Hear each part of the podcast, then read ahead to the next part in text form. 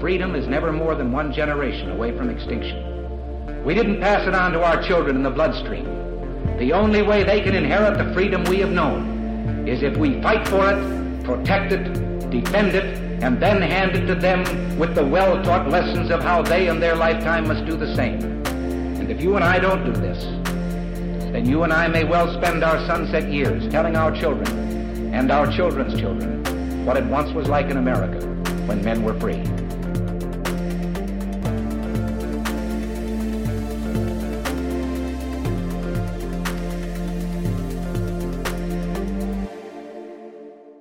Hey everybody, welcome to episode number four hundred twenty-five of Gun Freedom Radio, where we engage, we educate, and we inform. We are brought to you by A Z firearms auctions dot com, where you set the price on guns, ammo, and accessories.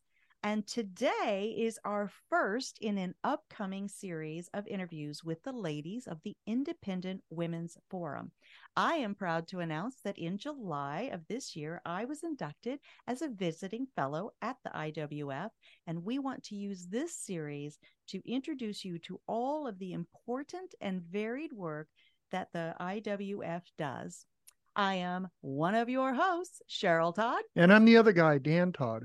Our guest today is Michele Steeb. Michele is the author of Answers Behind the Red Door, Battling the Homeless Epidemic. In two thousand six, Michele joined a struggling shelter for homeless women and children and transformed it into one of the nation's beacons of success by actively addressing and overcoming the root causes of homelessness.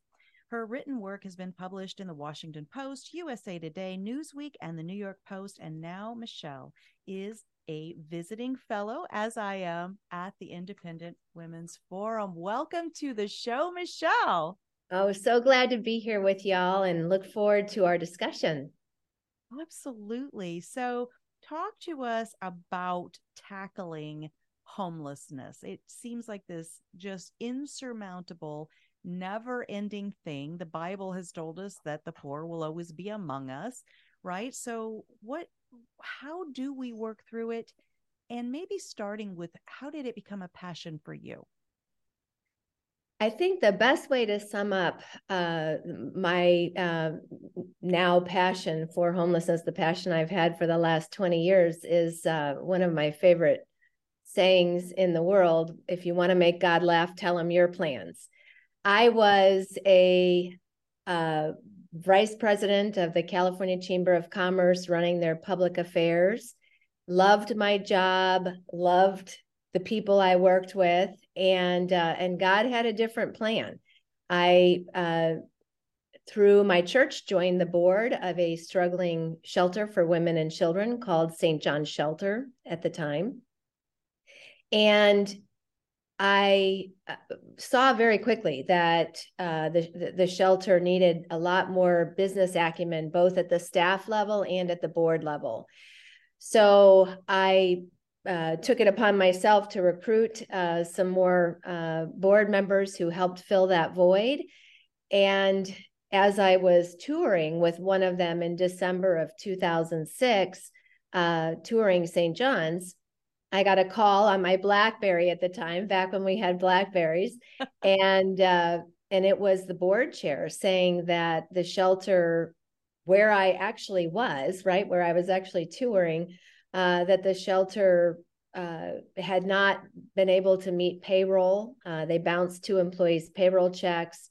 The food truck was not going to come because we hadn't paid our bill in way too long. And the executive director was on vacation for two weeks, unreachable. And the bookkeeper, who was shouldering all this burden, uh, this, you know, was just like within eight hours, he decided to resign. Oh, God. So I, I mean, literally, this was my, you know, uh, in, in my ear for about thirty seconds, all these things. So I said to the board chair at the time, I said, you know, we're a very small organization. Why don't I pull the staff together? Because they are very likely know all this. I mean, you know, they were all working in the same very small office. You know, let's let's you know, while I'm here, let's take advantage of the fact that, you know, uh, there's a, a board member here. Let's address uh, them and and and share what we know now, and and also share that, you know, they need to keep doing their jobs while we take care of what our job is, which is, you know, how to work uh, our way out of this situation. So I did, and he agreed, and I did that. And in that, you know, uh, I don't even know, five minutes, ten minutes of discussion with the staff, I had a very strong calling that I needed to uh, step in here in a much bigger way. So I went back to, I, on my way back to the office, the California Chamber, I, you know, called the board chair and I said, you know, here's how it went, but I need to tell you, I, I really feel a need to step in in a bigger way. Uh, he asked me what that meant. I didn't know. My husband was on a plane to New York, so I was leaving him messages, and uh, went in to talk to my boss at the time, the C E O. And I said, you know, I, I really think I need to uh, leave and go fix this. And he and he gave me some great advice. He said, you know, just take the month of December as vacation, you know, go in, get them squared away, and come back in January. And I agreed to do that um, because I, you know, I really wanted to make sure I wasn't, you know, reacting in some, you know, in some inappropriate way. Uh, but anyway, I knew then, and I knew on January second when I went back into his office that my uh, life would be changing for, you know, the better, uh, and my career, uh, you know, would follow that. That is so crazy, this story. It's the whole thing. I'm thinking this is a perfect storm of everything falling apart. And you just happened to be standing there at that yes. time, and you had the the skills and the wherewithal. That that had to be God's hand. There is just no Absolutely. way that undoubtedly, undoubtedly. That is amazing. And you and you fixed it in a month? Wow. Well, I took thirteen years to um, to build it into something much uh, yeah. more effective and much more stable. But, you know, that work is never done, right? Uh, just like we're never done as people, right? Uh, organizations are never done. And I, I look forward to talking to you about that thirteen-year journey as well. Yeah. No, but you did fix it, though, because, I mean, you took control and uh, made a plan. Yeah, you stepped in. So you that's fixing it right there because, you know, you follow through your plans and it becomes what you have now. So absolutely. Awesome. Congratulations. So you wrote a book. I'm assuming some of this story has made its way into this book. Do, do yeah. you have one there near you? I and sure do. It's called Answers Behind the Red Door, Battling the Homeless Epidemic. And, and so, it's available on Amazon. Love it. I have mine on order. It didn't come in time for our oh. interview, unfortunately. But that is an intriguing title. Tell me a little bit about what that red door is all about. Yes. Yeah, so uh, I mentioned uh, that we, when I started at Saint John's, it was called Saint John's Shelter. It was a thirty-day emergency shelter for women and children. And what happened in the first couple weeks, and I talk about this in the book, is I had a woman named Katie come in our doors with her daughter, Tori. And, and mind you, this was two thousand six. The shelter actually was started on the steps of of a church uh, in nineteen eighty-five. So it had been around for a long time. Oh, oh I'm wow. so sorry. Um, it had been around for a long time. So uh, again, in two thousand six, within a couple weeks of my, my getting there, a woman named Katie and her daughter, Tori, came in. And a couple days later, a woman named Shelley and her two boys came in. And I was shocked to learn that Katie and Shelley were actually sisters. But the bigger shock for me was that twenty-five years earlier, they had lived, no, twenty years earlier, I'm sorry, they had lived at Saint John's with their mom. And it was in that moment that I said, you know, we just can't be a thirty-day emergency shelter and think we are really helping these women and children change the trajectory of their lives.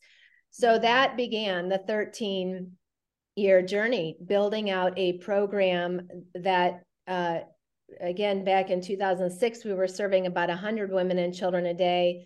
When I left, it was about two hundred eighty, but we were serving them over an eighteen month period. And we were serving them in a way that addressed all of the issues that accompanied homelessness or that led to homelessness. Issues such as mental illness, drug addiction, criminal history, lack of education, domestic violence. Uh, you know, in Sacramento, which is where this program was based, we have a very ineffective public transportation system. A lot of these families had no uh, transportation. They didn't have job skills. Less than, you know, thirty percent of our women had ever worked, yet they were single parent led, you know, for the most part, single parent led families. So we turned Saint John's over thirteen years into a comprehensive program that helped women address all those issues. We had uh, two restaurants and a daycare uh, center that actually uh, served as job training programs for them. We had a mental health unit, a drug and alcohol unit, a transportation unit, and and expanded not just the, the breadth of services, but the number of people served. In that process, what we realized is Saint John's Shelter is not really an effective name anymore for us. And so we changed our name to Saint John's Program for Real Change. And we used the red door as our logo. We, you know, changed our logo in that process. And the red door, as uh, you may know, uh, has, you know, a lot of religious symbolism, but it also is a is a symbol of good luck and feng shui. It's a symbol, um, back in slavery times, the red door was a place you knew you could escape for safe haven. And wow. As we did that, we actually painted every single door uh, to every single room at Saint John's and the front door um, red. And we used that as a, you know, when you, the, the door in and of itself has a lot of symbolism. You know, you you open it and you close it. That's an, you know, that's an actual action. You choose whether or not you're going to walk through the threshold and close that door behind you, right? So we used that door uh, in in all of our teaching. We used it in, uh, you know, as a physical, uh, right, example of of. Uh, you know, reminding people of the choice they're making to change their lives. And it and it was in existence, in existence throughout our curriculum. Uh, and so as I was writing this with one of my uh, former board members, David Flanagan, we, it just was so clear that this needed to be, you know, we learned a lot in our thirteen years. And Uh, you asked earlier, you know, if uh, we figured out how to solve homelessness, we absolutely figured out how to solve it for seg for a segment of the population, and and and a lot of learnings beyond that, which I'll get into later. But that's why we chose the title, um, "Answers Behind the Red Door," because we really figured out uh, over those thirteen years, with a lot of trial and error um, behind us, but what the answers were to this crisis. And that's what led me to uh, want to write this book. I, I started writing it in two thousand nineteen as things were getting much worse, and it's even worse now. So I, I wanted to uh, explain the lessons learned, but I also wanted to, in this book, and, and hopefully I've achieved that, give hope. Because it does look hopeless out there in, in, in many communities, but it's not. It's not going to be an easy fix. It did not happen overnight. Uh, it's not going to be fixed overnight, but we can absolutely restore human beings, and we need to restore human beings. All right, now more than ever. I have so much I want to say, and I don't even know where to start, but you know, there's, um, there's homeless in every state of the union. We have homelessness. But some states are really, really overburdened with it. And I just wonder why. I mean, yeah. you know, we have it in Arizona, the California is rampant and New York's rampant, but, but, you know, you sit there and say, why, why? I mean, you see people that look like they're able to work They don't seem to, I mean, of course, we can't tell mentally, but they seem physically able to work, and they're just not working. Well, so let me um, let me start at the national level with a, a, a monumental policy change that happened in the Obama Biden administration in two thousand thirteen. Prior to uh, two thousand thirteen, the federal government, which over time has become the largest funder of homelessness, that's one of the problems, I'll tell you. Uh, you know, in the old days, the churches really handled this, and they handled it much, you know, at the community level, they handled it much better than the federal government. But uh, over like time, they become the, the largest funder.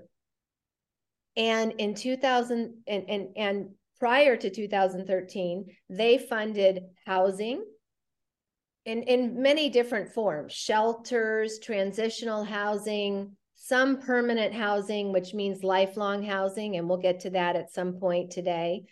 But they they they funded shelter, but they also funded services, services that help the homeless address the issues that accompany homelessness most often, including domestic violence for women in particular, including mental illness, including drug and alcohol addiction.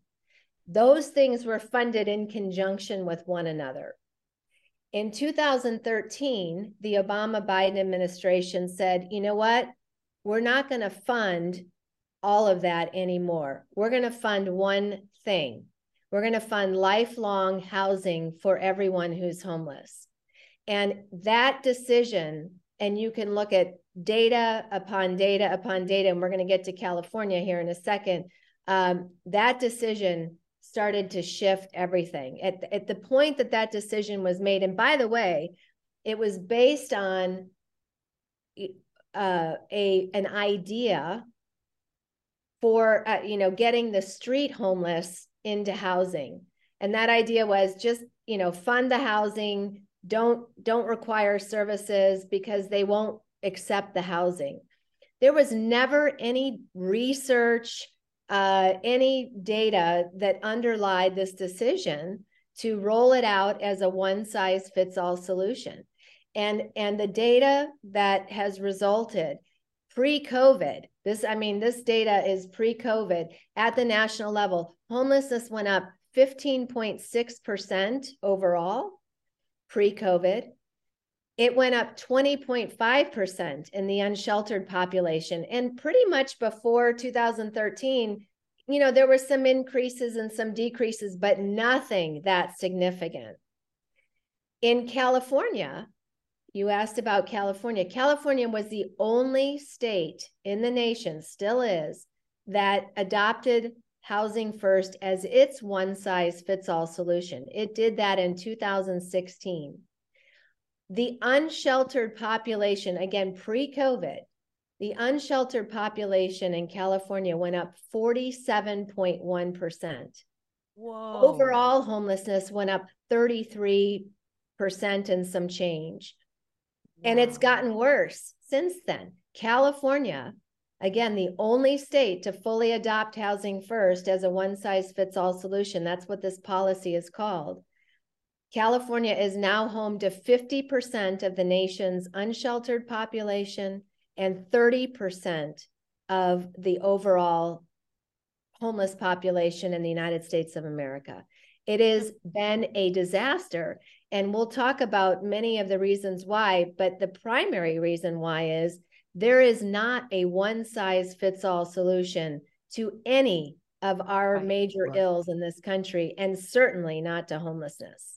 Right. So let me ask a couple of questions. First of all, I don't want to let um, Reagan off the hook either, because didn't some of this start, and I might be talking way out of, out of my level of knowledge, but didn't some of the homeless start when all of the uh, mental health facilities were closed down because somehow that was unkind um, to to people, you know, to have them cared for in yes, a facility? You- So uh, this is a, a long discussion, but let me try and summarize. You know, uh, under Kennedy, uh, mental health was nationalized, if you will. The federal government got involved in mental health and uh, and developed, you know, a program, including institutions, based on um, some people who really didn't have a lot of knowledge in this area. Mm-hmm. And Reagan often gets, you know, a lot of criticism or credit, if depending on who you're talking to, um, for shutting these down. But he shut them down because they were highly ineffective.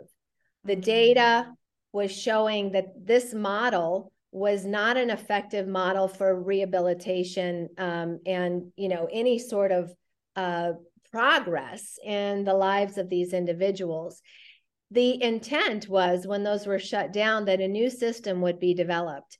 But for whatever reason, uh, you know, it, it there wasn't a new system developed. But people need to understand that what was being done at that point, and certainly we've seen lots of movies, One Flew Over the Cuckoo's Nest, and, you know, lots of these movies who um, that, that depicted some of the things that were going on in there. Um, there was a lot of... Uh, there was a lot of ineffectiveness in that system. Sure. Well, I feel like this whole story is kind of like that thing that says, I'm fr- from the government and I'm here to help. And yes. The help really doesn't turn out to, to be that. And that whole one size fits all thing is a disaster, no matter, as you exactly. said, what the, the, the program is. But um, the people in California, you said they're fifty percent of the homeless in the nation are currently in the state of California. fifty percent of mi- the unsheltered, unsheltered, the unsheltered. Population, yes. Are are people migrating there to be to, to that for that to be their base, or were these people that already lived in California and then became caught up in a, a bad time of their life and now they're um and is there a difference between unsheltered and homeless? Yeah, so unsheltered means uh, they are uh, largely, it's largely the street homeless. Um, so it's people who are not uh, living in any formal domicile, whether it be a shelter or transitional housing. Um, it it uh, it typically means street homeless.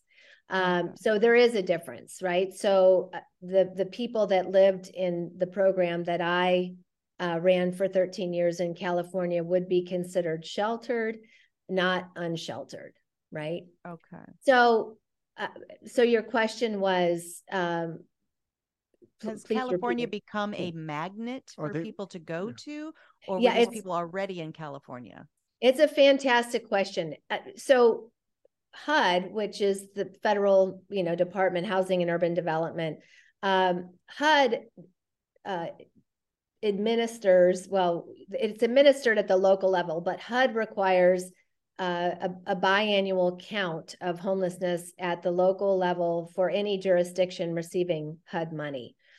In that count, there is a survey that is done by volunteers that uh, asks questions such as, and by the way, these um, the count is done usually around five o'clock at night or seven o'clock at night till like two in the morning. Um, so it's dark, it's done in January, it's dark, volunteers administer it. And then you have people who, you know, at that time at night, there, uh, there's a lot of self-medication going on. Um, there is also a, a lot of mental illness, um, sometimes both, oftentimes both. And it's dark at night and you're, you have a stranger knocking on your tent, asking you questions such as, you know, where are you from?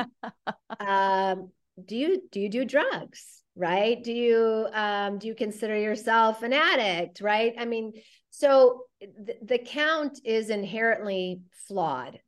And as a result, uh, there's data uh, from H U D that says, you know, most of the homeless become homeless in their city of origin or their, you know, the, the place they were living most recently.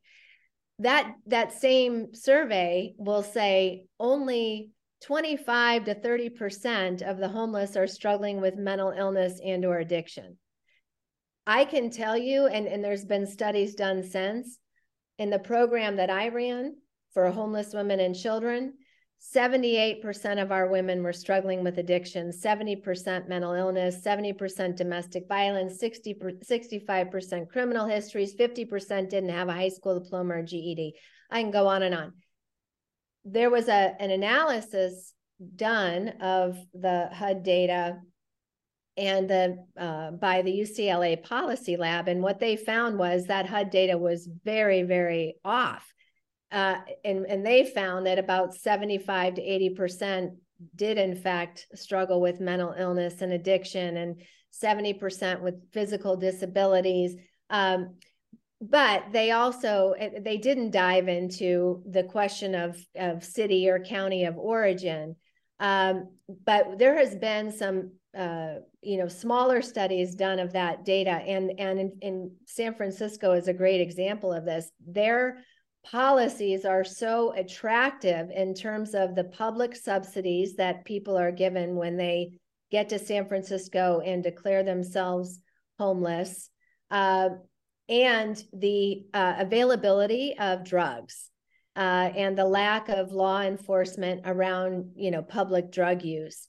So you're seeing, and, and then, you know, the permissiveness around theft, right? So in cities like San Francisco and L A, you're seeing, uh, you know, people uh, being able to literally walk out of a store with nine hundred ninety dollars worth of merchandise, and no one's even following them, or even, you know, they can't, because the, you know, the prosecutors won't prosecute, and it just uh, creates a lot of issues for the, uh, you know, the store and its employees.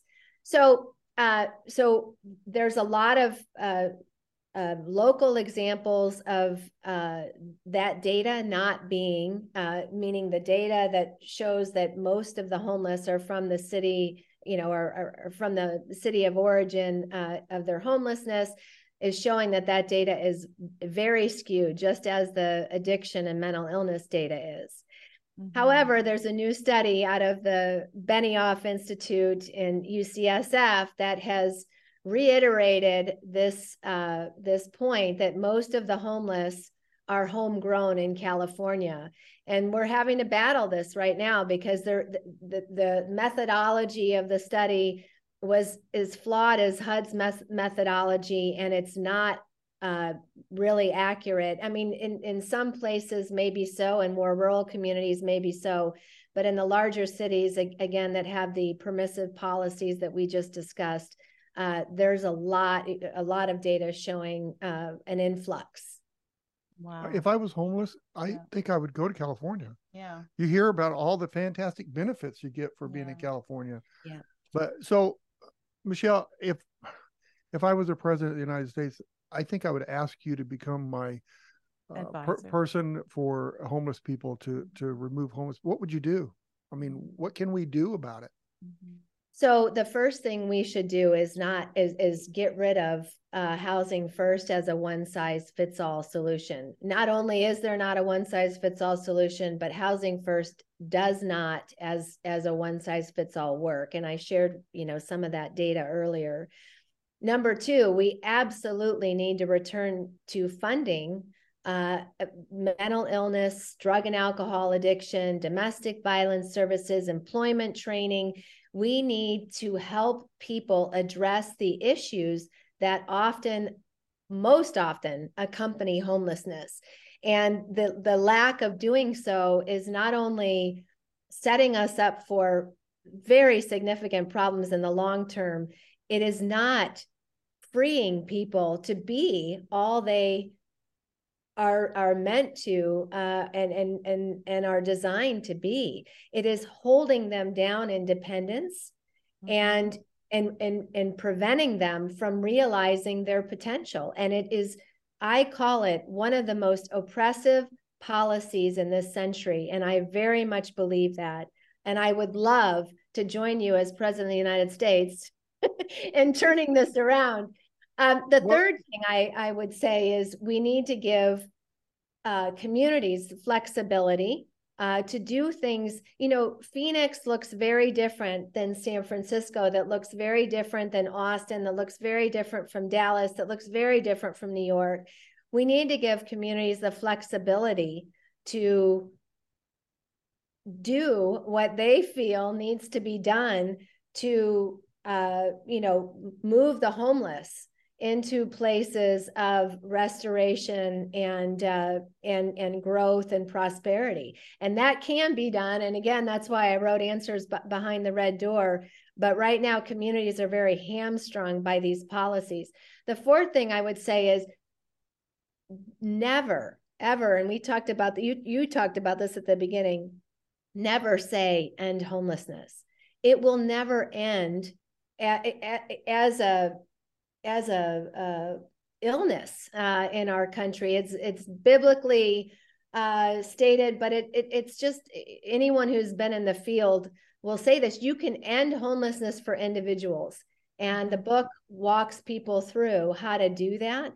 But we can we should never, anyone who says end homelessness, when you see that from them, turn around and run away as fast as you can, because it is such an empty promise. It mm-hmm. is so. Uh, It just sets us up, it sets them up, and it sets the homeless up. It sets all of us up for failure. Yes. And, and I, you know, I'm sympathetic to the homeless. I want to help people that are homeless, and I physically, I want to help. But the thing is, how do you know? I want to help people that want to help themselves. Mm-hmm. I don't want to just give somebody something that tomorrow they're in the same place doing the same thing. But yeah. I, I, we need, there's people out there that want help, that need help, that will do something with the help. And there are others that just don't care. Mm-hmm. And I, I wish we had uh, little labels on their head that you could tell who that was, because sometimes I feel guilty because I don't help someone, but then I, you know, I, I just don't, I don't sometimes know. Sometimes you're helping them stay stuck, I right, think is what right. he's.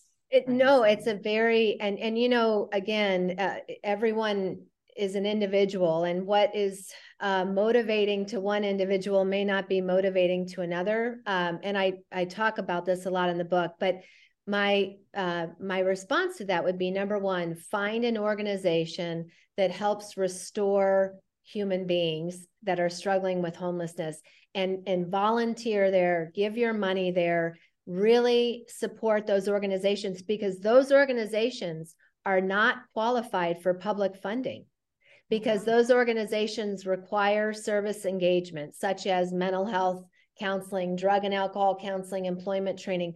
They, and the reason I know this is my organization lost a million dollars in annual funding in two thousand seventeen, not because of our outcomes, but because all of a sudden requiring employment training and requiring budgeting and requiring Uh, you know, engagement and, you know, and, and sobriety, uh, those things all of a sudden became, bad. you know, wrong and passe. Yeah.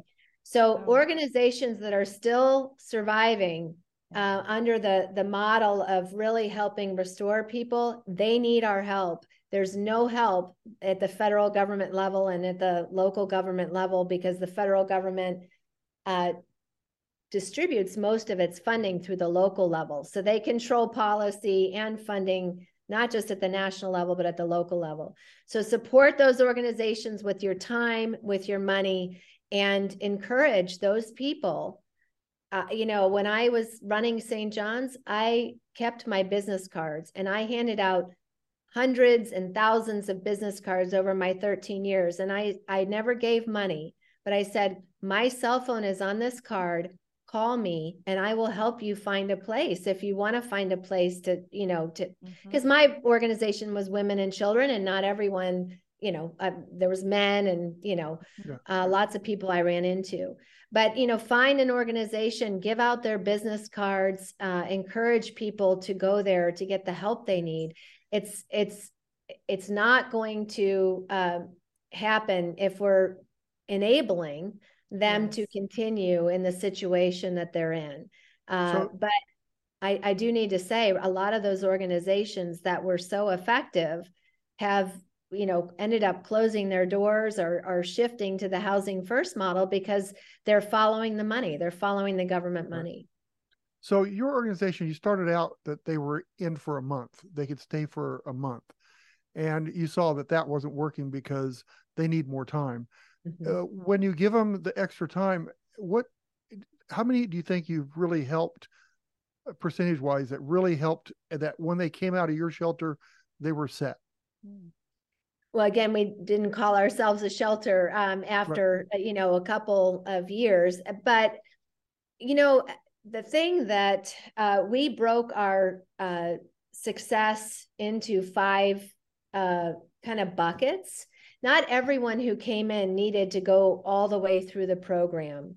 So the first, you know, bucket was, you know, stabilization, getting people. We had people who came in, and there's a woman named Carla uh, that I'll use as an example. Carla was suicidal. She was severely addicted and she had mental illness and she needed stability. She had a job, but she couldn't keep her, you know, she had to keep going on leave of absence because she couldn't get her, her mental illness and her uh, addiction under control.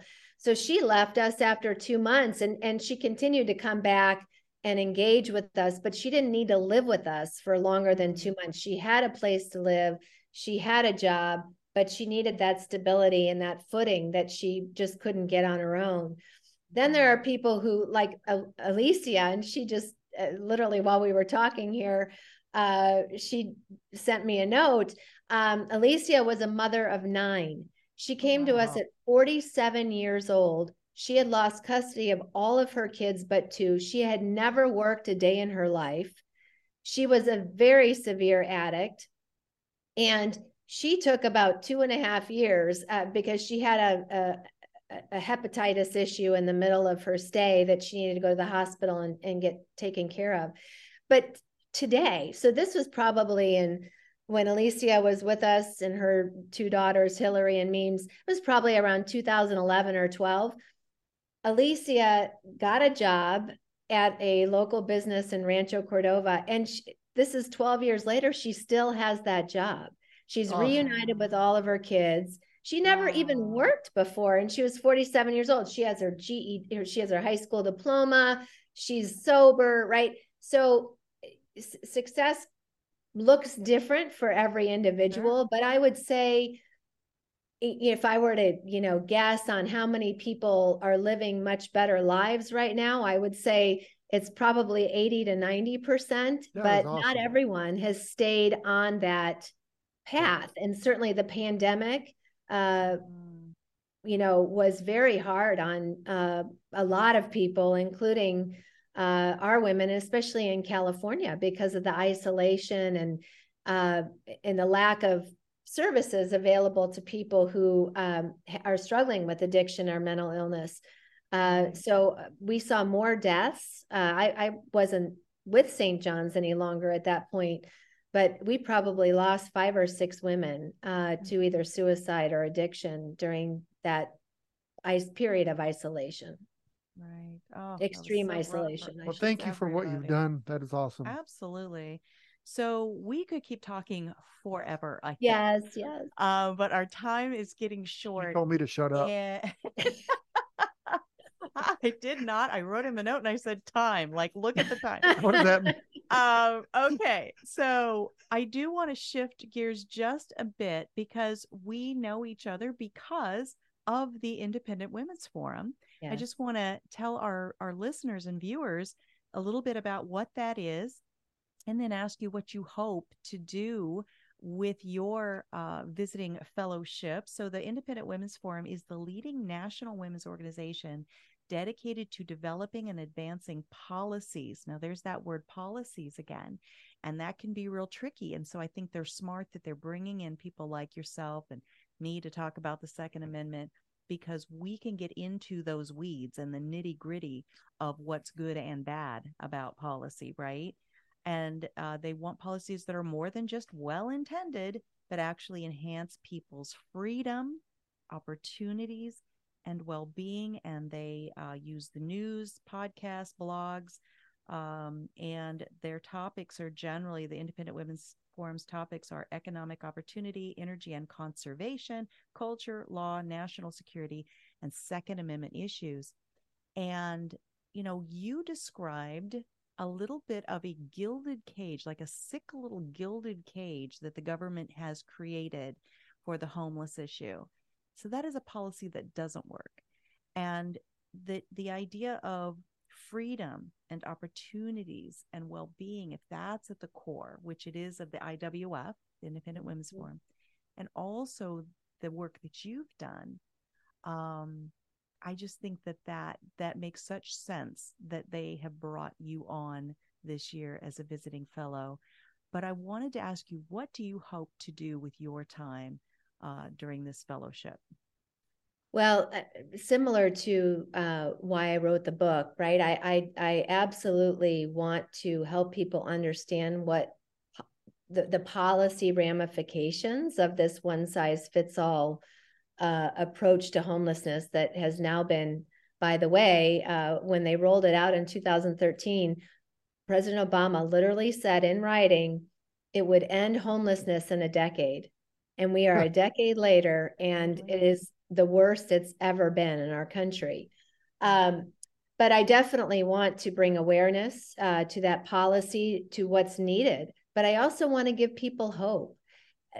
Again, similar to the, the, the book, I, I want people to understand that people can be restored. And I have so many, there's eleven stories of, of women in that book, but there's so many more that I could have written about that, you know, people who, you know, they, I'm friends with so many of them on Facebook, and they'll send me a note and they'll be like, you wouldn't believe it. I took my family on vacation for the first time ever. And, you know, I have a savings account, and I, there, there are women, single mothers in California who are homeowners now that went through our program just four, five, six years ago. So it's absolutely possible for the vast majority of the homeless population. I would say between eighty and ninety percent, they can lead lives that are so uh, free of addiction and uh, dependence uh, and, and, and lives of prosperity. But we need to support them in doing that and, and lead them um, in a way that current policy doesn't. So I really hope to bring light to this and, and hope. Uh, I also am very concerned uh, in particular that uh, the federal government really uh, excludes uh, homeless families largely from their uh, counts and their funding. And that that it's just not such, it's, it's a moral failure, but it's really setting us up for a long-term problem if we don't Uh, help these families get the help they need when they're homeless uh, and, you know, struggling with these issues early on uh, to, to to get back on a right path. So uh, I'm, you know, also helping to hoping to uh, really bring awareness to that issue in particular, because there's no other organization talking about it in a substantive way. Wow. So what we're saying is the government's one-size-fits-all policy doesn't work. And that if they would change that and forget about the one size fit all, that these people would become taxpayers. Yeah. Right? Yeah. Many and, of and, them would, yeah. yes. Yes. But, but so, the policy today just puts them in housing for life, doesn't require them to work, doesn't require them to be sober, doesn't require them to do anything more with their lives ever. Isn't ever. that kind of what it feels like the government's trying to do anyway? Purposely? Not, yeah. They're just purposely bring everybody down so that they can be controlled. Yeah. So I have one more quick question before yes. we have to dive off of here. How much of a issue or how much, you know, because there resources, there's only so many, right? And we've got this whole border issue. We've got people just flooding in. And I know that's not, the border issue is not your topic, but are we seeing a competition for the resources for people that, you know, they've just arrived? How are they supposed to have anything? Um, are, are they also part of this, you know, housing for life situation, or how does that work? Well, it depends on where they go. Uh, you know, I, I actually wrote about this not that long ago for New York City. Uh, they're facing a, a, a double, if not triple whammy, because New York City Uh, obviously is a sanctuary uh, city. So they're um, attracting a lot of uh, the folks coming over the border that are not going through the legal process. Right. And number two, uh, they have a right to shelter policy. So all of the people that come there, uh, need to be sheltered. And New York is literally, they've run out of, they, they're leasing and spending billions of dollars on hotel rooms, hotels, hotel rooms for this population. Meanwhile, the homeless are not being treated in um, nice hotel rooms, right?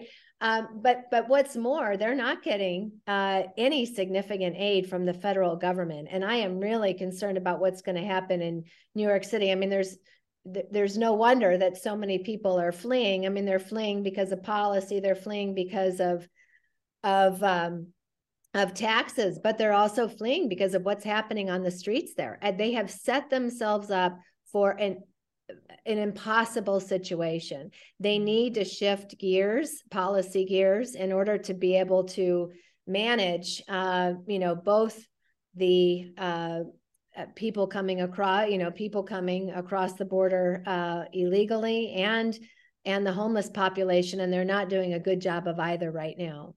But but but you know, I don't know who would. Uh, the first thing they need to do is change policy and and not. Um, and not, uh, and not uh, bind themselves to having to take care of everyone who comes there.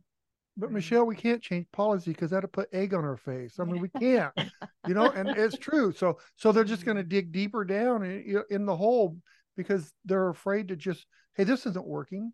Let's so change crazy. it. But I was just thinking when you guys were talking, I go, Hmm, if I want to go to New York, I'll just go there and tell them I'm homeless and I'd get a hotel. I wouldn't have to pay for a hotel. Exactly. Wow.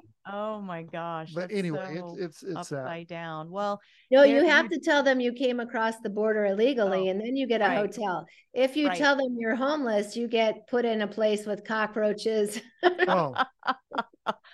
Well, you have given us hope that there are uh, programs that work. Um, and it, it does take work. And a lot of times the government comes in and mucks it all up. And well, I'm sad that you don't have access to the, those dollars. Maybe, again, going back to that gilded cage idea or the control, uh, it's the a control, control idea. Maybe it's better that, that you don't have that access to money, but we individual citizens need to reach out and help and yeah. step up the way right. that, um, that we know we should, even and knowing, though we are taxed to death. And sometimes I think because we're taxed, we think, well, we've done our part for charity, right? right? Because the government's going to do it for us, but mm-hmm. they don't do a good job. All right. We've got to get out of here, but thank you so much. You, I am excited to meet you, to be doing this work at the I W F with you, and to have had this opportunity to uh, talk and introduce you to our audience. I know this isn't really a, a Second Amendment issue, but homelessness, homelessness impacts all of us because of sure. all the reasons that we said. So yeah. I think it's appropriate. Well, how do they follow her? Hold your book up one more time and talk yes. to us about how we can buy that and follow you. Answers Behind the Red Door, available on Amazon. And I'm um, on X, you know, formerly Twitter, at Steeb Michele, on LinkedIn and on Facebook, though Facebook I usually use for uh, more personal uh, announcements. But anyway, would would love uh, would love to have you get the book and reach out to me and share with me your thoughts. Um, and uh, really enjoyed the discussion. Thank you so much for having me. Absolutely. And I have a feeling we'll be talking again because this issue isn't going away anytime soon. Well, I have thirty-seven more questions. I so. know. It's true. We're definitely going to have you on again. All right. Okay. Thank you so much for, for what you're doing. Uh, thank and you. just God, God bless you for the work you're doing. Likewise. Thank you. Bye-bye. Thank you. Bye-bye. Bye. Michele wow. Steeb. She's I, great. I have not had goosebumps as many times In, in any other interview I think we've ever done, but she would say something and it would resonate with me, such truth right. that it would just give me goosebumps. It's and... interesting to me, the policy thing. I mean, we've been in business twenty, well, all our life, but we've been in business twenty-five years, basically here, twenty-one, twenty-five, who counts anymore? Well, we've been married for thirty, right. how but, many? Uh, thirty-eight. So we've been in business all yeah, that but, time. But we got into a major business twenty-one years ago. Fair enough. And where we had several employees, and you know, every business has to have policies. Yeah. Well, I'm a firm believer that no policy fits, you know, fits everyone. Right. And that my biggest struggle in the twenty-one years, even to this day today, is that you have a policy, but it morphs, it changes, mm-hmm. it adapts. There are certain circumstances where things don't apply to that. Mm-hmm. And you have to have enough sense to know what, where can you make these changes? Yeah. What can you do to make changes? And that's been a big struggle because I've had people that are firm. This is the policy, this is the policy, do not change. But then I've had other people say, ah, no worry about it. Would you, you need a happy medium, yeah. right? So anyway. It's so true. Seeing That's... her, when she, you know, helped that organization, they had policies, I'm sure she morphed and adapted them to, to fit. You have so, to, because right. when you're dealing with individuals, um, like she said, everybody's life circumstances are different. Right. They're, their level of commitment to the program is different. Their ability to to break their addiction cycles are different. Right. Um, but eighty percent, she thinks, That's or more awesome. have come to a whole new way of of enjoying their life and, and being fulfilled in life right. rather than just plodding one day through the next. Um, wow. That's, yeah. that's amazing. Yep. Well, we have got to get on out of here. So thank you again to our amazing guest, Michele Steeb. Thank you to the Independent Women's Forum for bringing us together, right, as both uh, visiting fellows. Of course, I'm going to use uh, my time as a visiting fellow. I've already written a few blog articles and uh, a fun one called Two Truths and a Lie. So that's going to be fun about the Second Amendment. Uh, we're going to be doing lots of work. Really just a continuation and expansion of what I'm already doing uh, to advocate for um, individual citizens to step up and be involved in protecting their rights, uh, including and especially their Second Amendment rights. But thank you to our awesome guest, Michele Steeb. Go get her book, get educated, figure out how you can be a help.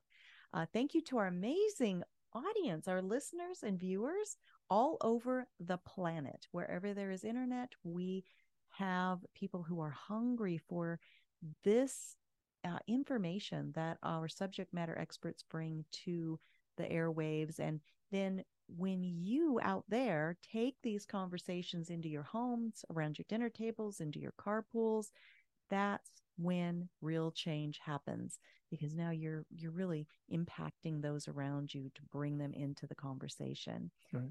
Um, if you would like to rewatch any portion of this video or any of our videos, go to YouTube or Gunstreamer, uh, one of those, wherever you get your video content. And when you do, please hit the subscribe and the notifications button, because yes. why? Why? Because that tells those platforms that you value what we talk about on here. And it gives us a little bit of a cushion and a hedge against getting canceled, because that seems to be all the rage these days, is canceling unpopular uh, ideas.